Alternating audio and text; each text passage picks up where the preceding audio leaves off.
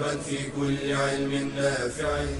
ينمو العلم ويتقدم بتقنياته ومجالاته ومعه نطور أدواتنا في تقديم العلم الشرعي. أكاديمية زاد. زاد أكاديمية ينبوعها. صاف صاف ليروي غلة الظمآن. والسيرة العلياء عطرة الشدى. طيب يفوح لأهل كل زمان. بشرى لنا زاد أكاديمية للعلم كالأزهار في البستان. إن الحمد لله نحمده ونستعينه ونستغفره ونستهديه ونعوذ بالله من شرور أنفسنا وسيئات أعمالنا. من يهده الله فلا مضل له ومن يضلل فلا هادي له وأشهد أن لا إله إلا الله وحده لا شريك له وأشهد أن نبينا محمدا عبد الله ورسوله صلى الله عليه وعلى آله وأصحابه وإخوانه. ومن دعا بدعوته واستنى بسنته واهتدى بهديه إلى يوم الدين وبعد. فأرحب بإخواني وأخواتي من طلاب وطالبات العلم في برنامج أكاديمية زاد في دورته الثانية وفي هذا المستوى المستوى الثاني من دراسة السيرة النبوية والذي ندرس فيه شمائل الحبيب صلى الله عليه وسلم كنا في اللقاءات الماضية والدروس السابقة قد تعرضنا إلى مجموعة من الأمور المتعلقة بصفاته الخلقية صلى الله عليه وسلم وصفاته الخلقية وهديه الظاهر عليه الصلاة والسلام والذي كان أكمل الهدي وأجمله. اليوم نتحدث عن مزيد من المواقف التي تظهر وتبين وتوضح تواضع هذه النفس الكريمة بأبي وأمي صلى الله عليه وسلم في جوانب متعددة من بيته ومع صحابته ومع إخوانه عليه الصلاة والسلام. من ذلك نهيه صلى الله عليه وسلم عن إطرائه. نهى النبي صلى الله عليه وسلم عن إطرائه. والإطراء هو المبالغة في المديح. المبالغة في المديح هذا هو الإطراء. وقيل أنه المديح بالكذب وبالباطل. تمدح إنسان بما ليس فيه. بالكذب بالباطل. وقيل هو المبالغة في مدح الإنسان. وقد جاء النهي عن هذا المدح وأنه لما سمع النبي صلى الله عليه وسلم رجلا يمدح آخر قال له قطعت عنق أخيك. يعني هذا المدح الزائد وهذا الإطراء الزائد قد يفسد على الإنسان نيته قد يفسد على الإنسان قلبه. هذه المبالغات هذا الإطراء. وأيضا الإدمان لهذا المديح والأطراء يجعل الإنسان بعد ذلك لديه حساسية عالية تجاه النقد فلا يتقبله. لذلك كان هدي النبي صلى الله عليه وسلم هو أكمل الهدي. نعم للتحفيز والتشجيع والثناء بحق والمديح بحق ولا للإطراء الزائف والإطراء الباطل والمبالغة في المديح. من ذلك أن عمر رضي الله تعالى عنه قال قال رسول الله صلى الله عليه وسلم لا تطروني كما أطرت النصارى ابن مريم ابن مريم إنما أنا عبد فقولوا عبد الله ورسوله. رواه البخاري. إذا النهي. والنهي يقتضي التحريم. لا تطروني. أي لا تبالغوا في المديح وتدخل بالباطل. لا تطروني. وشبه هذا الإطراء بإطراء أمة سابقة. وهي أمة النصارى لما أطرت المسيح ابن مريم عليه السلام. المسيح. عيسى عليه السلام عبد الله ورسوله وكلمته ألقاها إلى مريم العذراء البتول. عبد الله ورسوله نبي من الأنبياء رسول من الرسل من أولي العزم من الرسل نحبه ونؤمن به. وهو من أفضل خلق الله من أولي العزم من الرسل. ومع ذلك بالغ النصارى. في إطراء عيسى حتى أدخلهم ذلك في الغلو. فقالوا عيسى ابن الله تعالى الله عما يقول الظالمون علوا كبيرا. وهكذا الشيطان هذه واحدة من أساليب الشيطان لإخراج العباد من دائرة الهدى والنور إلى دائرة الضلال والظلام والانحراف والعياذ بالله. زين لهم الشيطان أن يقولوا أن المسيح هو ابن الله. تعالى الله عما يقول الظالمون علوا كبيرا. وكذبهم الله في كتابه. وأيضا بالغوا في الإطراء بالباطل وقالوا إنما المسيح هو الله. منهم من جعل المسيح الها مع الله. تعالى الله عما يقول الظالمون علوا كبيرا. فأخذهم هذا الإطراء والمديح الزائد بالباطل أن أدخلهم في الباطل والكفر والعياذ بالله. لا تطروني. هذا نهي من النبي صلى الله عليه وسلم عن إطرائه والمبالغة في مدحه وإنزاله المنزلة التي لم ينزله الله تعالى فيها. هو له المكانة العالية أفضل الخلق صلى الله عليه وسلم لكنه عبد لله ورسول لله وخير خلق الله وأكمل خلق الله. لكن لا نرفعه عن قدره صلى الله عليه وسلم ولا عن المنزلة التي أنزله الله إياها. فيدخل الإنسان في المدائح البدعية والإطراء الذي نهى النبي صلى الله عليه وسلم عنه. لا تطروني كما أطرت النصارى ابن مريم إنما أنا عبد وهذا من تواضعه صلى الله عليه وسلم إنما أنا عبد فقولوا عبد الله ورسوله. هذه العبارة فإنما أنا فإنما هذه للحصر والقصر. ليس لي أمر آخر إنما أنا عبد الله ورسوله. هذه العبارة غاية في الوسطية والاعتدال لا غلو ولا جفاء. فأثبت المكانة الرفيعة بأنه رسول لله عز وجل يبلغ رسالات الله. وهذه منزلة رفيعة. وأيضا إنما هو عبد حتى لا يحمل هذا الأمر على الإنسان على الغلو. فلا جفاء بتحقير الأنبياء كما فعلت اليهود الذين قتلوا الأنبياء وكفروا بهم وآذوهم ولا كالنصارى كما فعلوا مع المسيح لما بالغوا فيه وأطروه. اهدنا الصراط المستقيم. دلنا وأرشدنا وألهمنا ووفقنا إلى أن نسلك الصراط المستقيم. هذا الطريق الذي لا عوج فيه ولا انحراف. هذا صراط من؟ صراط الذين أنعمت عليهم. أكرمتهم وأنعمت وتفضلت عليهم من أهل الإيمان. غير المغضوب عليهم ولا الضالين. ليس طريق المغضوب عليهم وهم اليهود وأمثالهم ممن علموا الحق علموا الحق فانحرفوا عنه ولا مثل النصارى وأمثالهم ممن جهل الحق فانحرف عنه بضلالاته وبدعه صراط مستقيم لا عوج فيه.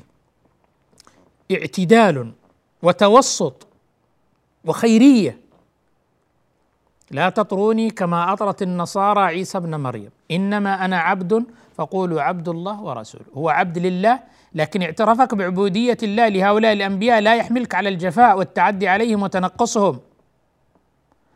وهو رسول الله فلا يحملك أيضا.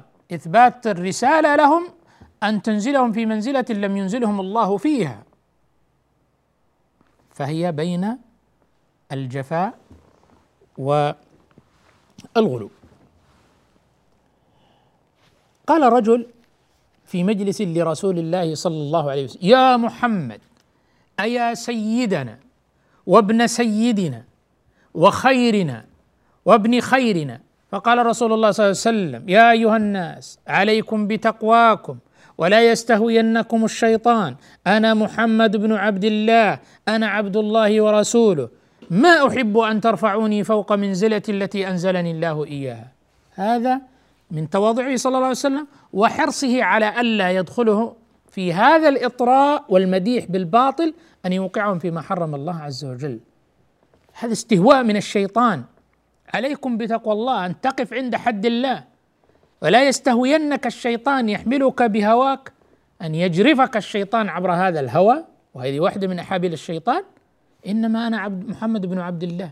انتسب لابيه وأيضا أنا عبد الله ورسوله. كما قال ما أحب أن ترفعوني فوق المنزلة التي أنزلني الله إياها بأبي هو وأمي صلى الله عليه وسلم. بشرى لنا أكاديمية للعلم كالأزهار في البستان.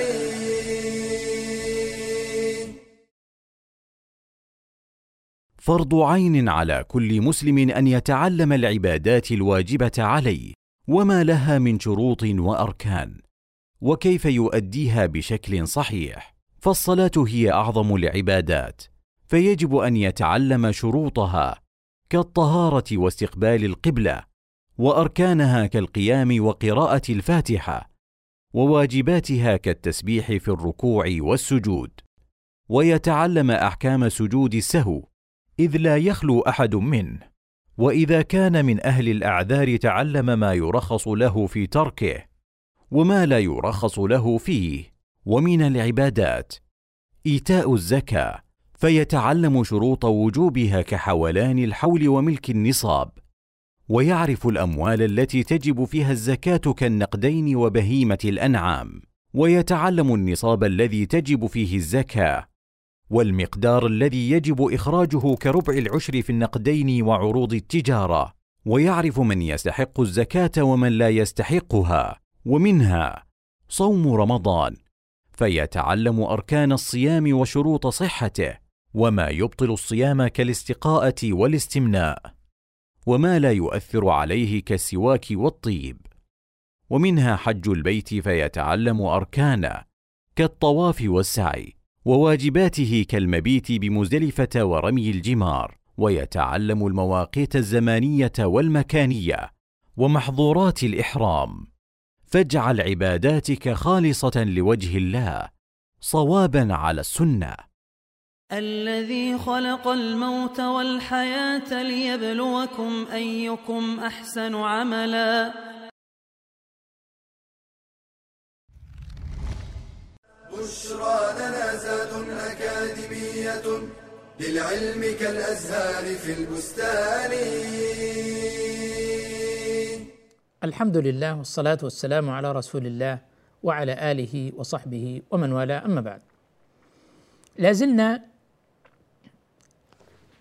نتحدث عن تواضع النبي صلى الله عليه وسلم وأن لهذا التواضع صور ومجالات لين الجانب خفض الجناح التواضع لعباد الله عدم الترفع والتعالي عليهم ومن ذلك أنه كان صلى الله عليه وسلم يقبل الدعوة الدعوة إلى الوليمة، الدعوة إلى الطعام، الدعوة إلى المنزل على المتيسر وممن كانت.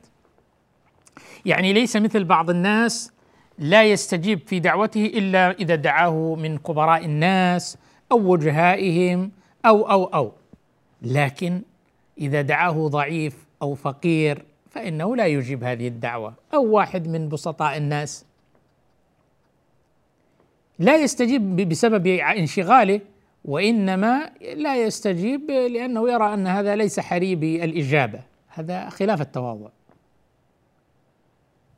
وأيضا بعض الناس لا يستجيب إلا إذا كان يعني المائدة عامرة وعلى قولهم مثل أن تكون المائدة تليق بمقام المدعو. لماذا هذا؟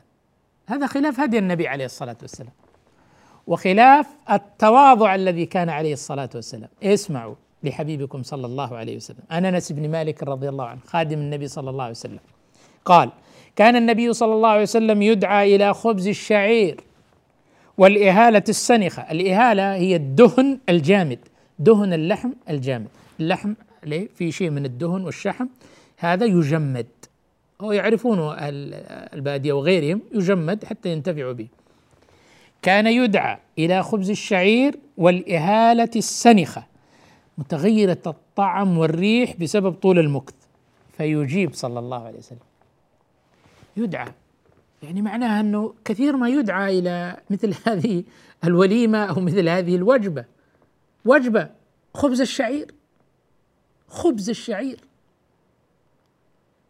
والإهالة هذا الدهن من الشحم المجمد والذي تغير ريحه بطول المكث ومع ذلك يجيب الدعوة ويحضر ويأكل صلى الله عليه وسلم ويشكر لهذا المضيف الذي دعاه. هذا والله غاية التواضع. وبمثل هذه الروح استمرت الزيارات واستمر التواصل لما جاءت التكلفة والكلفة بين الناس والتباهي والتباهي انقطعت الزيارات انقطع التواصل بين الناس. إما أن شق عليهم ألا يعني يصنعوا بمثل ما صنع فلان فتوقفوا وكلفوا على أنفسهم. يا أخي أدعو الناس ولو على اليسير ليس من قضية البخل عياذا بالله لكن لا يمنعك أن تدعو أخاك جارك زميلك صديقك من تحب أن تدعوه على المتيسر على المتسهل. وليس يشترط وجبة كبيرة تليق بالم... يا أخي هذه نعمة الله سبحانه وتعالى. نحمده على ما أعطانا ونشكره على ما أولانا ونقدر هذه النعمة حق قدرها. نبيك صلى الله عليه وسلم كان يجيب هذه الدعوة على خبز الشعير. وعلى هذه الإهالة آه، المتغيرة الطعم والريح بسبب طول المكر أيضا قال صلى الله عليه وسلم كما روى أنس بن مالك رضي الله عنه وهو خادم النبي عليه الصلاة والسلام قال قال رسول الله صلى الله عليه وسلم لو أهدي إلي كراع لقبلت ولو دعيت عليه لأجبت رواه البخاري. أول شيء ما هو الكراع الكراع من الإنسان ما دون الركبة. يعني الركبة ما دونها لأسفل الإنسان هذا يسمى كراع الإنسان. ومن الدواب ما دون الحافر أقل من الحافر. طيب. يعني معناها الجزء اليسير البسيط لو أهدي إليه كراع لقبل. وهذا من تواضعه صلى الله عليه وسلم. يعني ليست الهدية في قيمة ذات الهدية. الهدية في المعنى أن هذه الهدية أهديت لك وقدمت بطيب خاطر محبة وتقديرا وهي رسول للمحبة وادخار رصيد في قلب هذا الإنسان الذي أهدي إليه من هذا الإنسان المهدي. لو أهدي إليه كراع لا قبل صلى الله عليه وسلم. ولو دعي عليه يعني لو دعي على وليمة هي عبارة عن هذا الكراع اليسير لا أجاب صلى الله عليه وسلم. وما قال والله هذه ما وليمة ما تليق هذه وجبة لا تليق بي. فتهادى الناس لما كان على اليسر والتساهيل وتواصل الناس وتزاوروا. ودعا بعضهم بعضا وأكرم بعضهم بعضا. لماذا؟ لأنه كان التواضع هو السائد على الناس.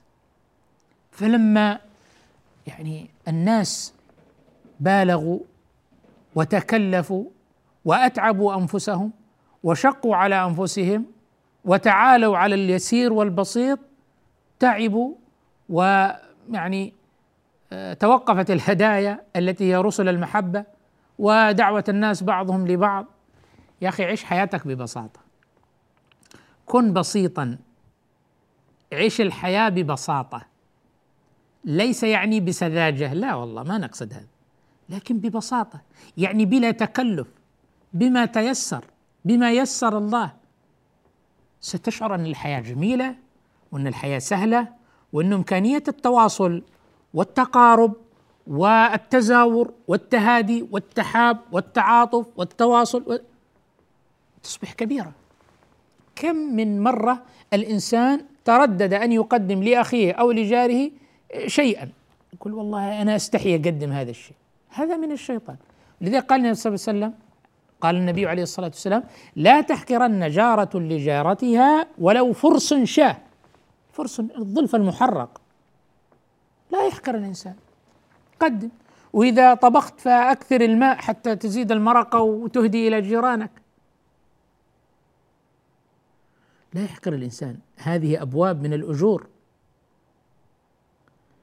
قال النبي عليه السلام في الحديث الصحيح أربعون خصلة أربعون خصلة يعني صفة لا يعمل بها إنسان يرجو ما عند الله عز وجل إلا كانت سببا لدخوله الجنة أو كما قال صلى الله عليه وسلم. يعني يفعلها الإنسان.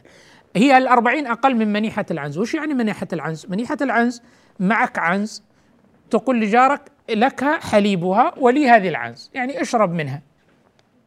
أربعين صفة وخصلة وعمل صالح دون هذا العمل لا يعمل بها إنسان يرجو ثوابها إلا أدخلته الجنة.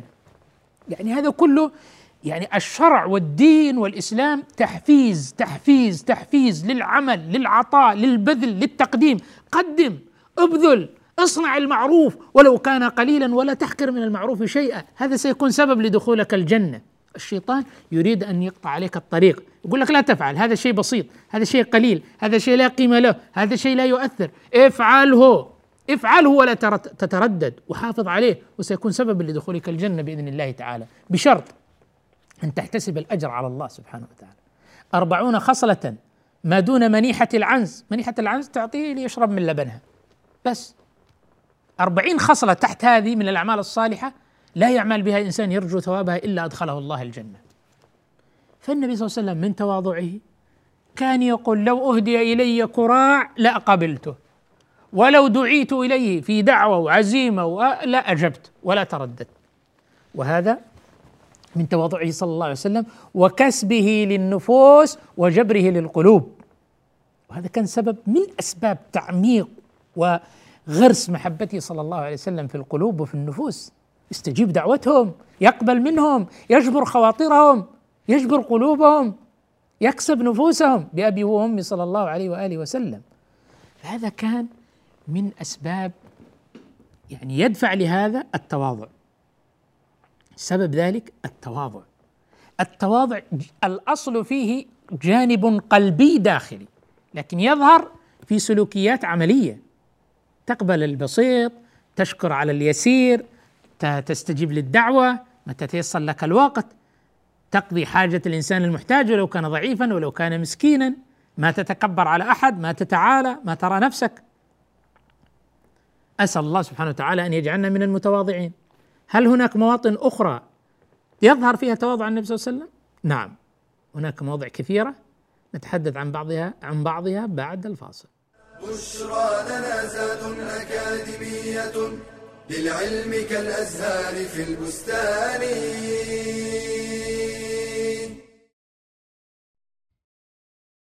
يموج العالم بأنواع من المعاملات والعقود منها الحلال ومنها الحرام. فهل تعلم هذا من ذاك؟ فيلزم التاجر أن يتعلم فقه البيوع وأركان البيع وشروطه حتى يكون بيعه صحيحا ويتجنب البيوع المحرمة ويتعلم الربا وصوره وما يشترط فيه التقابض والتماثل معا أو التقابض فقط حتى لا يقع في الربا. ويلزمه معرفة البيوع المنهي عنها كبيع المحرمات كالخمر والغرر كبيع الطير في الهواء وبيع ما لا يملك والقمار. ويلزمه تعلم أنواع الخيار كخيار المجلس وخيار الشرط وخيار العيب حتى لا يظلم المشتري. ويتعلم أحكام القرض ما يصح إقراضه وما لا يصح وكيف يتصرف مع المماطل حتى لا يقع في الربا أو الظلم. ويتعلم القبض وصوره فقبض كل شيء بحسبه فإن كان موزونا فقبضه بوزنه وإن كان ثيابا ونحوها فقبضها نقلها وإن كان مما لا ينقل فقبضه بالتخلية. ويتعلم أحكام الإجارة كحرمة مماطلة الأجير. قال صلى الله عليه وسلم أعطوا الأجير أجره. قبل أن يجف عرقه. ويتعلم أحكام الزكاة حتى يعرف كيف يزكي أمواله. وليعلم أن الضريبة لا تغني عن الزكاة. ومن احتاج معاملة تعلم فقهها حتى لا يقع في الحرام. قال تعالى وما كان الله ليضل قوما بعد اذ هداهم حتى يبين لهم يتقون. إن الله بكل شيء عليم.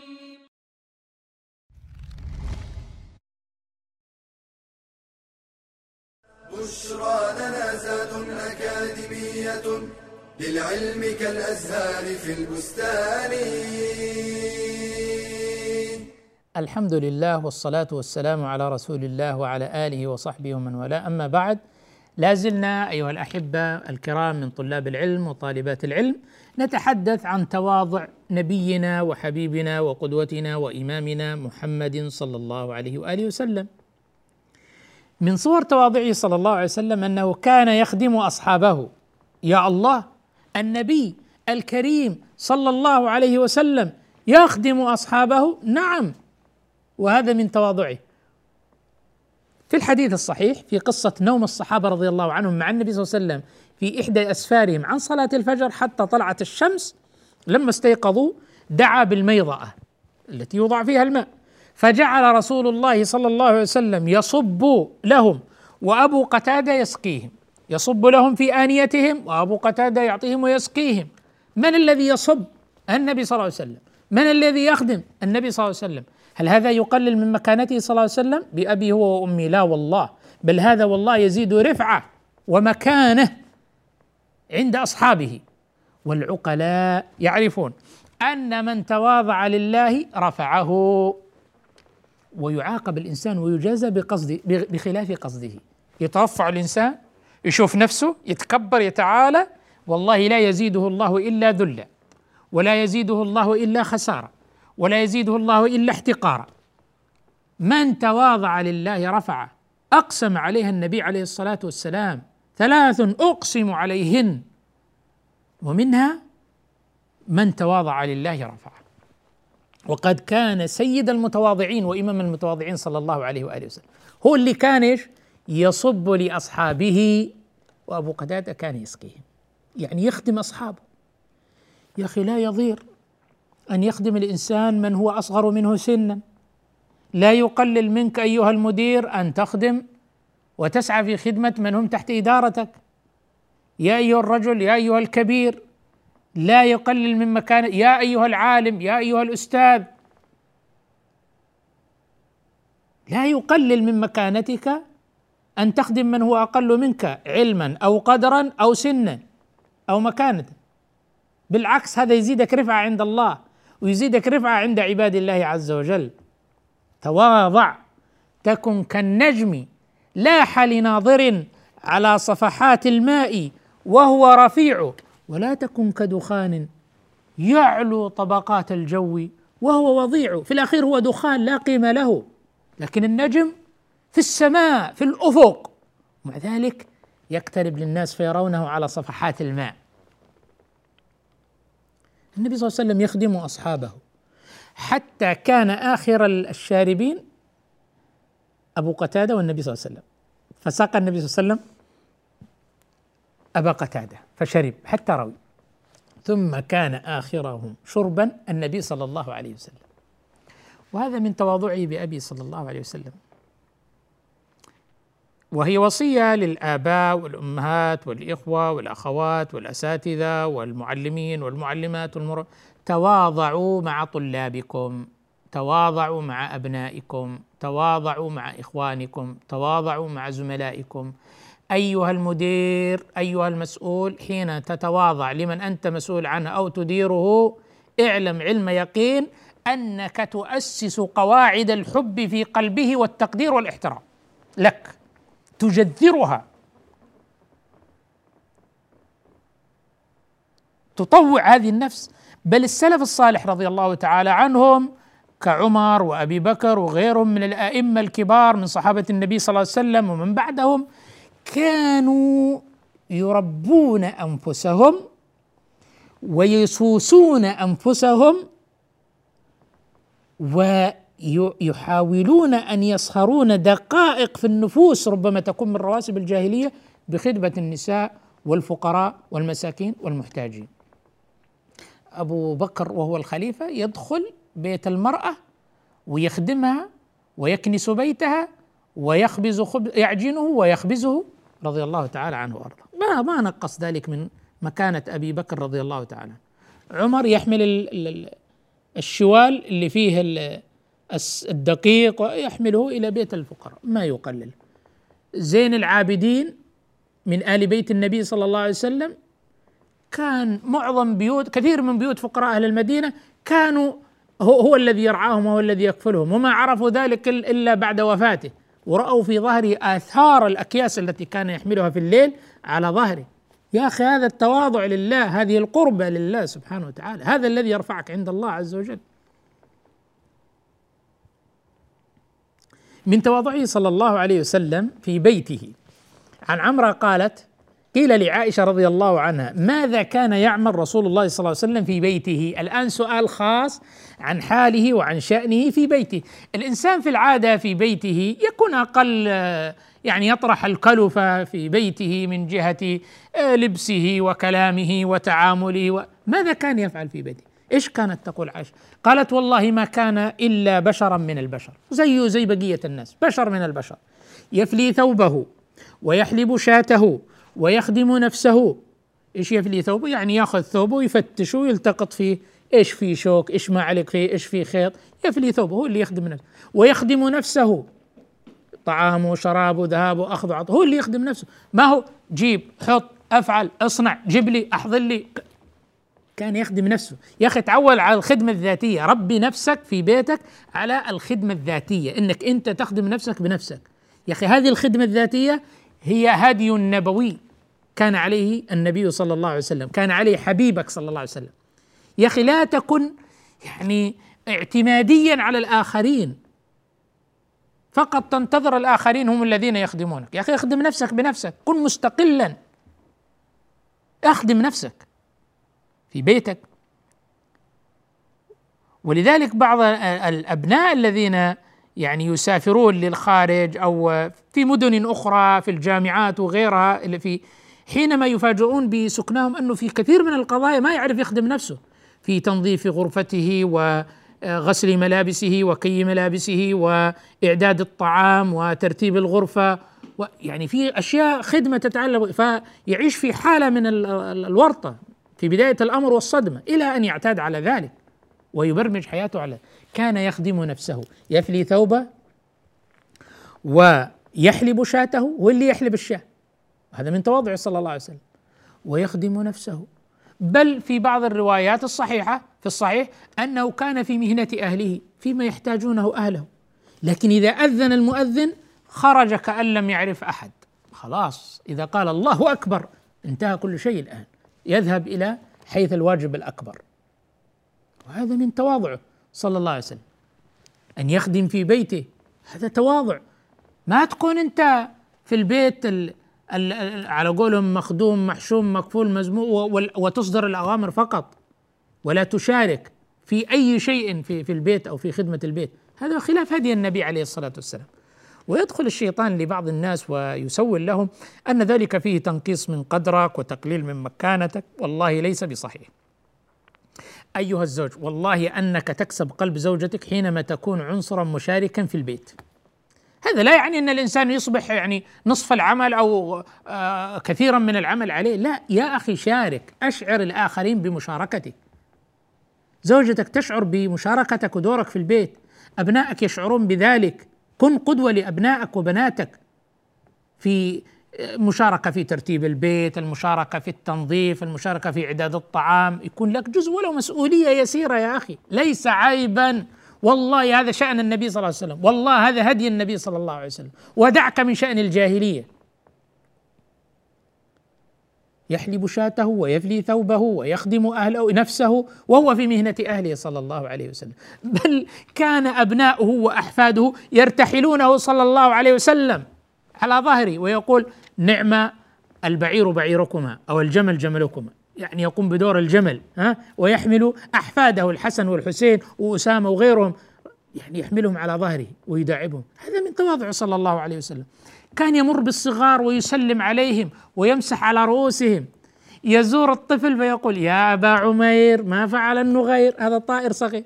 قال مات يا رسول الله. يشارك في اهتماماته ويسأل عن عصفوره ويسلم عليه ويمسح على رأسه. ما يقول والله هذا أنا أقلل من هيبتي في التعامل مع الصغار والجلوس معهم والسلام عليهم والتلطف بهم. لا يا أخي أنت بهذا التعامل الراقي تجعل من هؤلاء الصغار كبارا.